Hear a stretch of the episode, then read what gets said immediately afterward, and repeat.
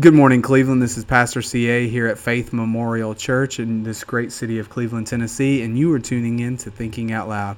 This morning, I wanted to share a little bit about this idea Paul expresses in the book of Ephesians, particularly the fourth chapter, when he introduces himself as being a prisoner of the Lord. A prisoner of the Lord. Now, I often visit or have conversations with different individuals who have either um, been incarcerated or I'll go to the prison and, and speak with those that are currently um, experiencing incarceration. And they get this. When I talk to someone about becoming a Christian, one of the things that I absolutely hate is I absolutely hate the idea of easy believism. I hate the idea of the sinner's prayer or simply repeating a few words after someone else has said them and thinking that that is all that there is to becoming a Christian and living a life as a believer.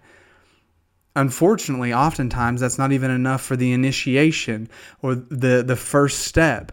But but all that aside, when you think about Christianity or becoming a Christian, there is this inescapable idea of surrender. Christianity and becoming saved is not about saying something, it's about being something. It's about having God transform your identity and making you a new creature or a new creation in Christ.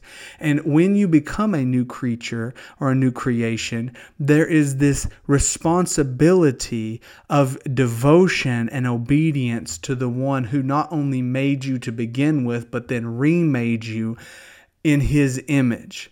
So, surrender is an inescapable aspect of Christianity. As Dietrich Bonhoeffer said, the call to come to Christ, the call to discipleship is a call to come and to die.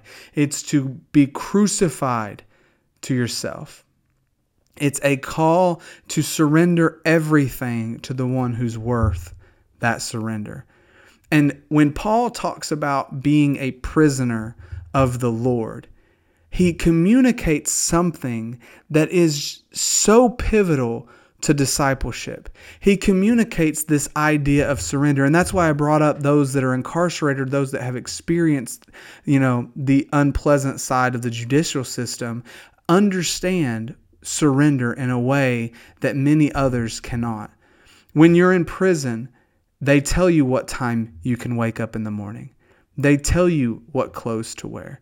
They tell you what food to eat and when you can eat it. They tell you where you can be at what time and for how long. They tell you when you can go to bed and when you can get your hair cut and when you can bathe and shower, etc., etc., etc. In the prison system, depending on the severity and the, the level of security that individual prisoner is at, dictates how strict and how severe those those things are. The point is that being a prisoner means that you're not your own. You no longer have say in how you live your life.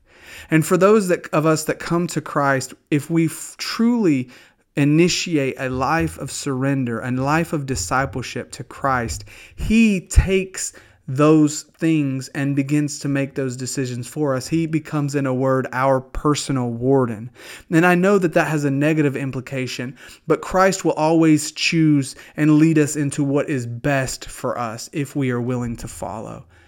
So, this idea of just saying something and that making you a Christian, as, as pleasant and as easy as that sounds, does not really capture the idea of conversion. It doesn't really capture the idea of salvation.